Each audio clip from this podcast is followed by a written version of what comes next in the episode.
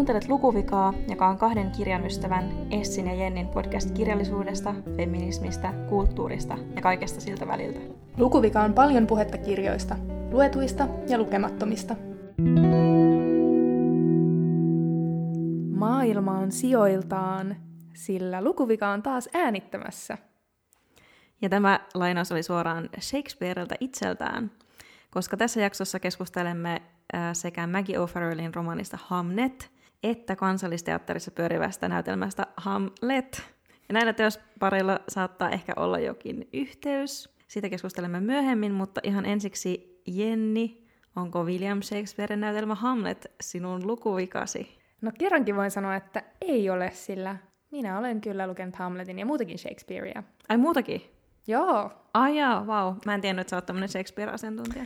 No, semmoiseksi mä itseäni tituleeraan. Ei, mutta siis yliopistoaikoina mä luin esim. Myrsky ja Kesäyön unelma ja mitä näitä nyt on. Okei, luiko sä ne silleen omaksi huvikseen vai jollekin kurssille? En muista, mutta luinpas kuitenkin. Okei, no haluatko kertoa jonkun syväluotavan analyysin? Siis vaikka tämä kuulostaa tosi epäuskottavalta ja snobilta, niin kyllä mä oikeasti tykkään Shakespearein teoksista. Et, et vaikka niitä on niinku hankala lukea sille, että ne on sellaista vanhahtavaa näytelmätekstiä, niin kyllä kyllä niistä silti saa kiinni jonkun punaisen langan. Minä pidän. Vau. Wow.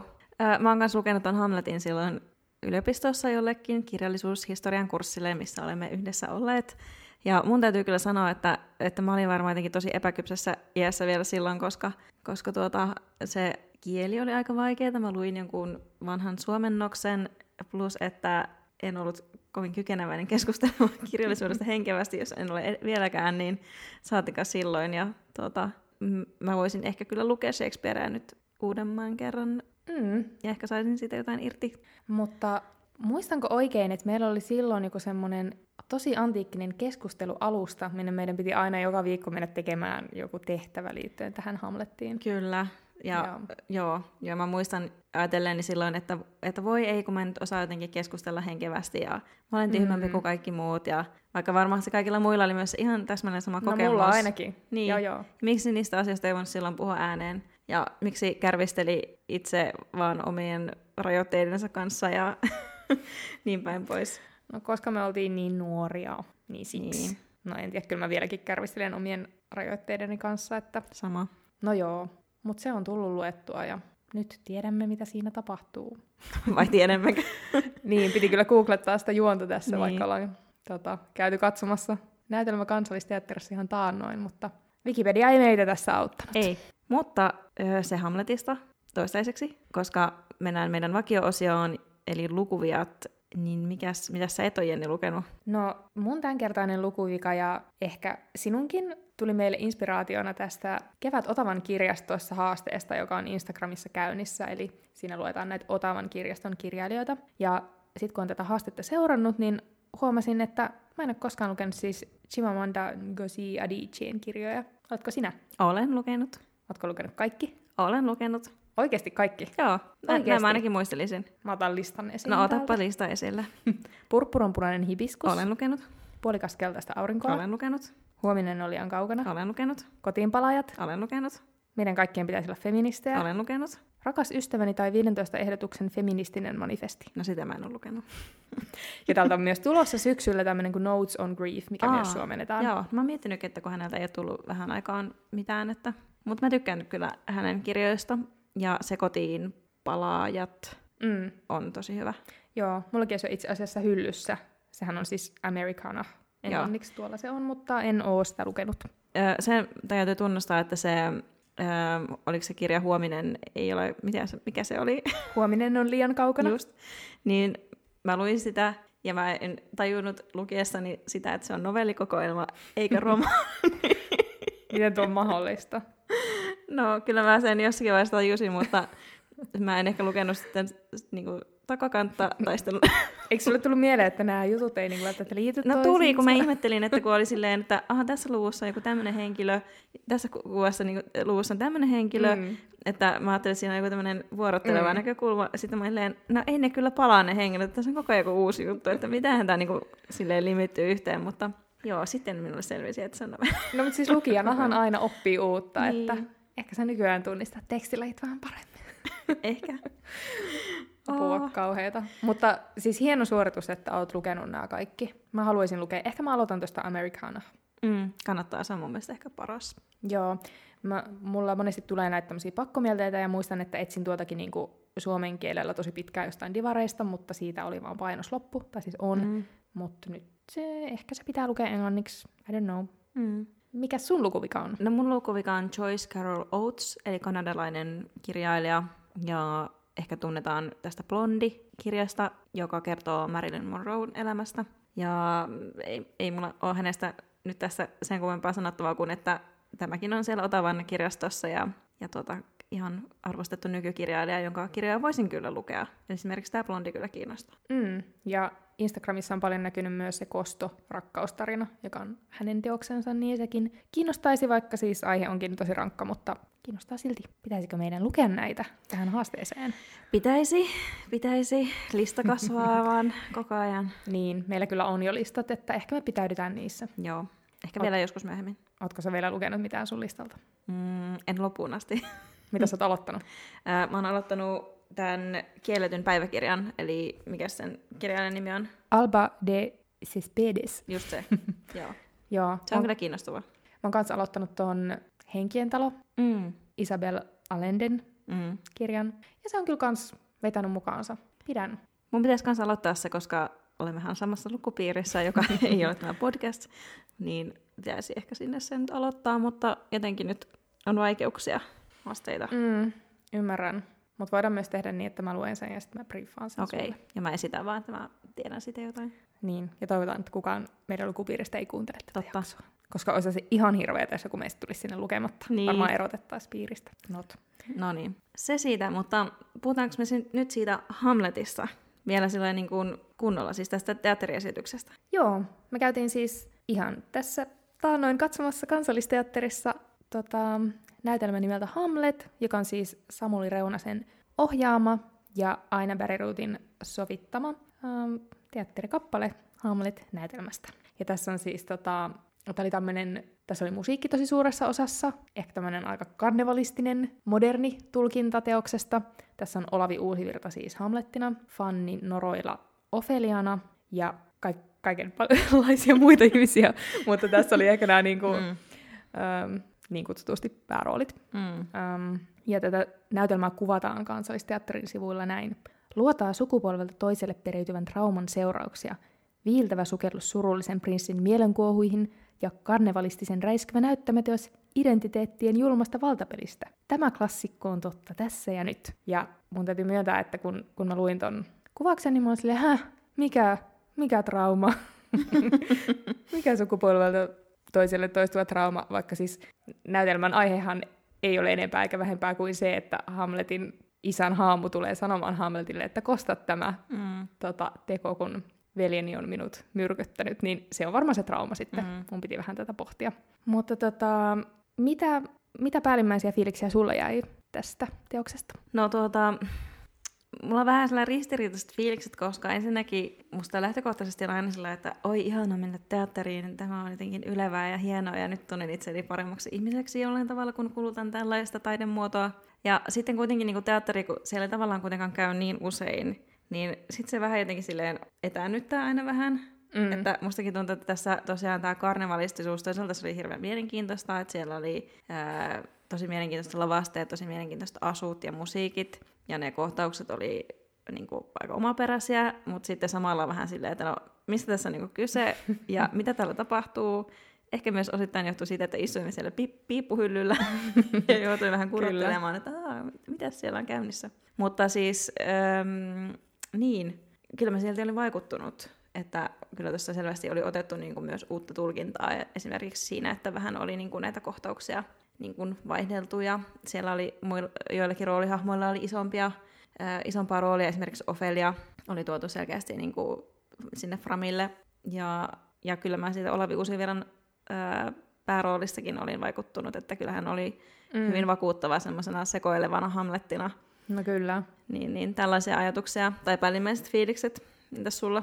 Mm, no vähän sama fiilis. Tosiaan teatterissa käyn vähän harvemmin, niin se vieraannuttava tunne, mitä kuvasit, on tuttu. Mutta kyllä siihen sitten niin pääsin mukaan siihen näytelmään ja ehkä, ehkä se, mikä itselle oli siinä kaikista tärkeintä ja kiinnostavinta, oli just, että sitä oli freesattu kuitenkin sitä teosta, että siinä oli aika isossa roolissa just tämä Hamletin ja Ofelian suhde, ja sitten siinä oli vielä kolmantena heidän kaveriporukassaan tämä Ofelian veli, onko hänen nimi nyt? Laertes. Laertes. Joo. Mm. Niin musta oli ihanaa, että siinä oli semmoinen nuorten kaveriporukka, mitä kuvattiin. Ja tota, sitten tietenkin tämä Ofelia, Fanni Noroilan Ofelia oli musta aivan ihana. Ja musta tuntuu, että koko ajan, kun niinku kuvailit, että se oli aika semmoinen sirpaleinen ja välillä oli vähän silleen, mitä tässä tapahtuu, niin tota, mä vaan koko ajan toivoin, että se Ofelia olisi tullut enemmän mm. lavalle. Että jotenkin ne sen kohtaukset puhutteli kyllä enemmän. Ja hänellähän oli annettu tässä niin kuin paljon semmoinen, tai siis vaikka Ofelia nyt tässäkin sovituksessa oli kuitenkin semmoinen, niin kuin, että Hamlet ja hänen isänsä ja muut miehet siinä ympärillä niin kuin pyörittivät häntä mm. aika paljon, eikä ollut ehkä liikkumatilaa, niin kuitenkin hänellä oli isompi rooli kuin mihin on tottunut. Mm, kyllä. Ja tota, mä en ole ihan varma, onko tämä totta, mutta ehkä. Aika lupaavasti. kyllä. Mutta tota, mun mielestä Ofelia ei alkuperäisteoksessa siis ähm, käy tätä ollako vai eikö olla mm. monologia, niin se oli niinku annettu hänelle Totta. tässä. Se oli musta tosi ihanaa. Että hän oli semmoinen inhimillisempi hahmo ja niinku oikeasti pohti, pohti sitä niinku omaakin toimijuuttaan siinä, eikä se jäänyt sitten vaan niinku Hamletin harteille olla se mm. pohdiskeleva, brooding young man.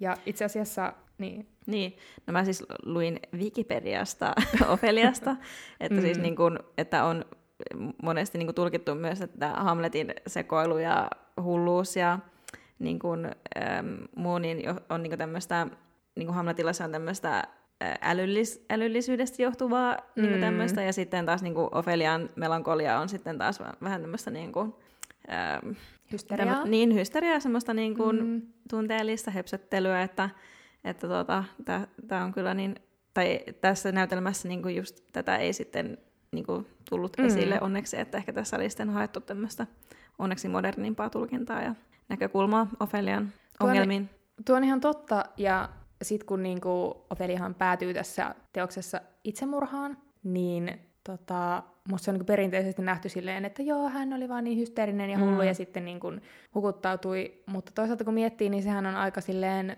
niin kuin looginen, tavallaan looginen reaktio siihen, että hänen isänsä hän kuoli mm. ja Hamlet hylkäsi hänet mm. ja muutenkin oli niinku raskasta elämässä, niin onko se nyt sitten niin hysteeristä ja hullua? Niinpä. Niin ja miksi se Hamletin hysteri, hysterisyys ei ole sitten niin hysteeristä, että onhan hänkin sotajalalla kaikkia vastaan, että niin. vaikka hänenkin isänsä on kuollut ja tuota, se on niinku sitten ihan fine kuitenkin hänelle ilmeisesti. Mm. Sitä voi pohtia, että mistähän mm. tämä tulkinta johtuu. Ja sitten täytyy sanoa, että minusta oli hauskaa, kun, kun tota, siinä oli just sellainen kohtaus, että sitä Ofelia yritti sen isä siinä taas jotenkin juonitella ja käyttää mm. sen juonien välineenä. Ja sitten joku tyrkkäsi hänelle tota, sen paksun kirjan, että luepas nyt tästä. ja sehän ei ollut siis mikään muu kirja kuin David Foster Wallacein Päättymätön riemu. Mm-hmm. Ja sitten se Ophelia vielä heitti sen jotenkin niin kuin sivuun, että Jep. mä en halua tätä.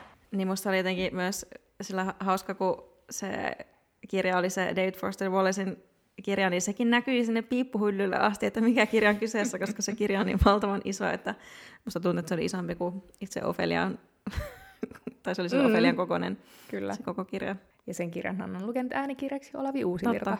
Mutta joo, me ei selvästi päästä eroon tästä kirjasta nyt. Ei. Millään. Tota, no en mä tiedä, kyllä se oli mun mielestä niinku visuaalisesti myös tosi upea, ja nautin myös niistä musiikkikappaleista, että siinähän oli musiikkia niin kuin Britney Spearsista, niin. The Doorsiin, että et se oli kyllä, minä pidin. Se vähensi vieraantuneisuuden tunnettani.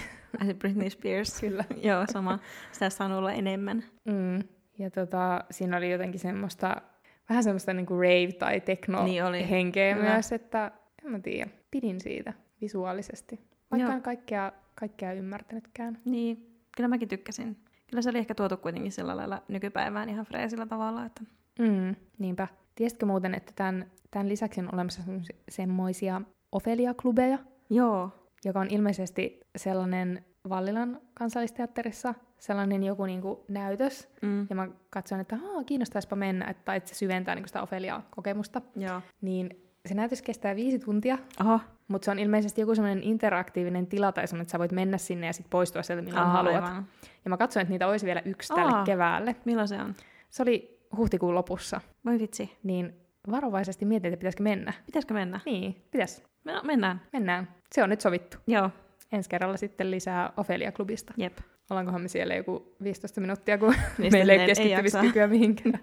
Mutta siellä on myös baari auki koko illan. Aa, no sitten. Niin, totta. Mua kyllä kiinnostaa se. Joo, kyllä muakin kiinnostaa. Mennään sinne. Mennään. We want more Ofelia. Yes.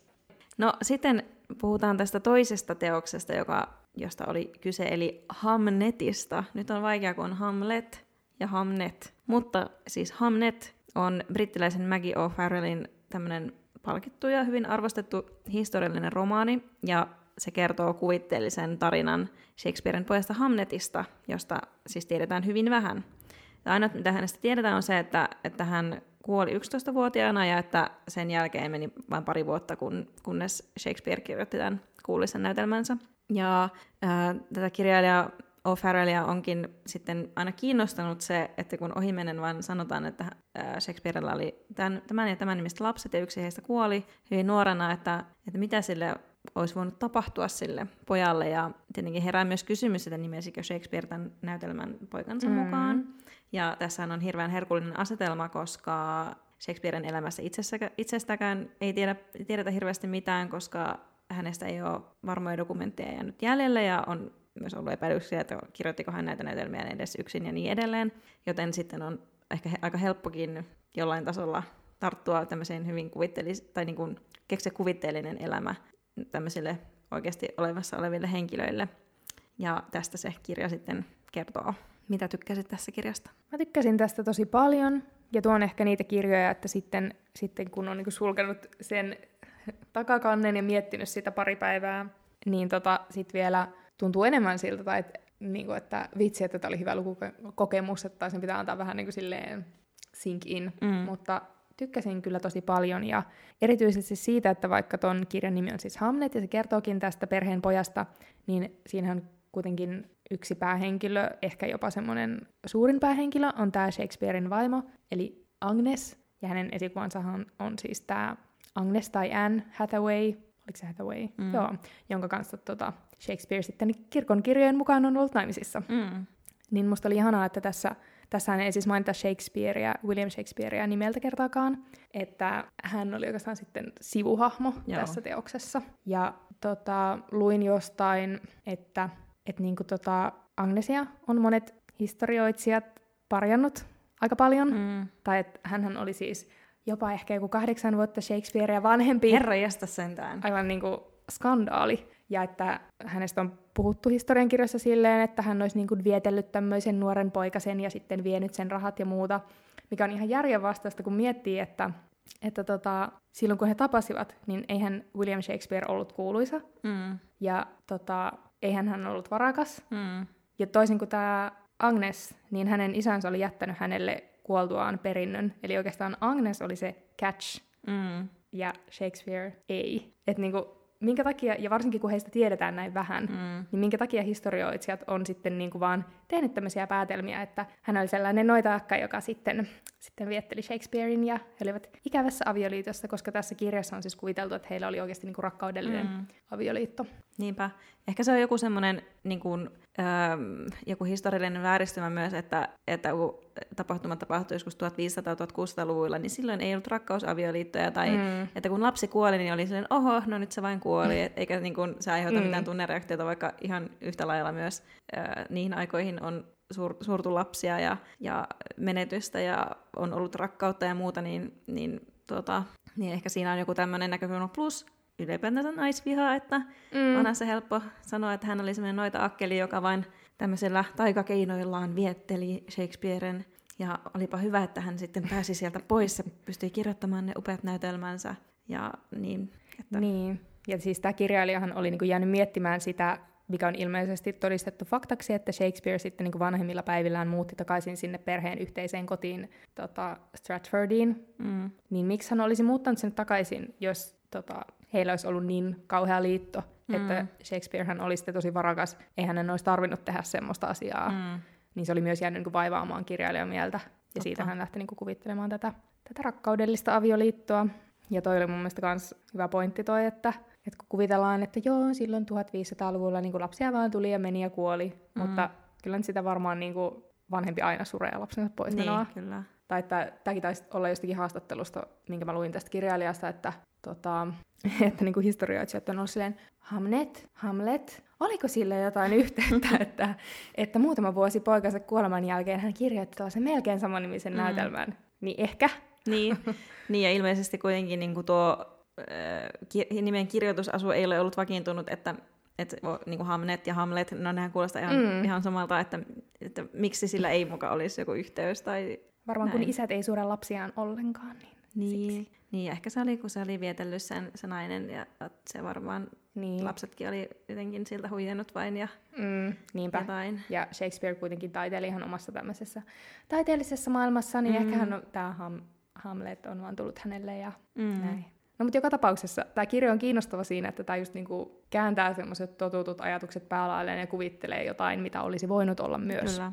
Niin ja ehkä sitten niin kuin siinä lopussahan niin kuin puhuttiin, että mikä se, mikä se niin kuin Hamlet-yhteys siinä näytelmässä on, että siinä Mm. niin kuin se, että sehän annettiin vähän ehkä ymmärtää, että sitten Shakespeare kirjoitti sen, niin kuin, että se isä oli kuollut Mm. ja se lapsi eli vähän niin kuin tämmöisenä, niin kuin, että ehkä hän olisi, tai niin kuin käsitteli sitä suruaan sillä tavalla, että olisi Mm. mieluummin halunnut nähdä sen poikansa oikeasti elossa, ja niin kuin, eikä niin päin, että, että tota, hän olisi ollut vain silleen, oi se kuoli, ei Mm. siinä mitään. Niinpä, ja mun mielestä se oli jotenkin tosi koske- koskettavasti ja ihanasti tässä kirjassa niin kun sit selitetty tai kuviteltu just se, että millä tavalla se isä sitten käsitteli sitä suruaan mm. Mm. lopulta. Niin, koska tämä Agneshan käsitteli sitä aika sillä niin kuin, että hän oli selkeästi masentunut eikä Mm. pystynyt oikein toimimaan. Ja, ja näin sitten tämä isä sitten taas karkasi sinne teatteripiireihin aika nopeasti takaisin, että, että tuota, kuitenkin sitten sitä surua siellä sitten käsitteli, eikä pystynyt oikein sille Agnesille sitten kertomaan, että hei, mä muuten kirjoitan tämmöistä näytelmää, Mm. koska se selvästi oli niin kuin arkapaikka. Kyllä. Ja tässä oli myös ihanaa just se Agnesin toimijuus, että tässä kirjassa tota, kuviteltiin niin, että Agnes olisi siis oikeasti junaillut sen miehensä lähdön Lontooseen. Mm. Ja kun hän näki, niin kuin, että Shakespeareissa on jotain potentiaalia, niin tota, hän niin kuin junaili niin, että nämä perhemiehet ajatteli, että se on heidän ideansa, Mm. mm. että hän lähtee laajentamaan isänsä bisnestä sinne ja sitten ö, hän lopulta päätyi näihin teatteripiireihin ja luomaan sitä uraa, mikä hänellä sitten oli. Tässä kuviteltiin myös, en tiedä onko tässä jotain historiallisesta perää, mutta että se Shakespearen isähän oli aika semmoinen kauhea tyranni, despotti, mm. joka oli väkivaltainen ja muutenkin kauhea, niin, niin onko siinä nyt tämä periytyvä isätrauma myös, niin kuin mikä myös. Hamletissa on, että se isä kummittelee siellä. Totta. Hmm. On muuten ihan varmasti. You cracked the code. Again. Niinpä. tota, ja sitten tuli mieleen myös siitä Agnesista siis, että hän ei ollut mikään tavallinen nainen tässä suinkaan, vaan hän, hän siis näki tämmöisiä näkyjä ja enteitä ja oli just tämmöinen niin kansanparantaja. Ehkä vähän noita. Niin, mutta sillä niin kuin hyvällä tavalla, että Niin. ihmiset tuli hakemaan häneltä myös niin kuin, niin kuin niitä rohtoja ja lohtua ja kaikenlaisia, kaikenlaisia ongelmiin apuja. Mm. Ja mä näin jossain sellaisen tulkinnan, että, että tota, kun siinä Hamlet-teoksessa mm.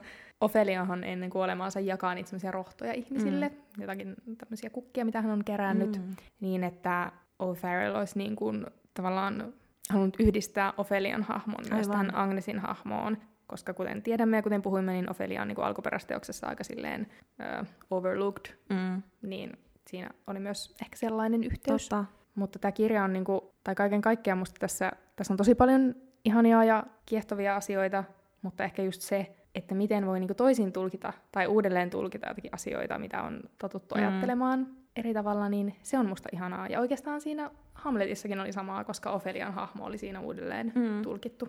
Mutta tämä Maggie O'Farrellin Hamlet oli tosiaan aivan loistava kirja ja voin kyllä itse ainakin suositella sitä aivan kaikille. Mitäs me luettaisiin seuraavaksi?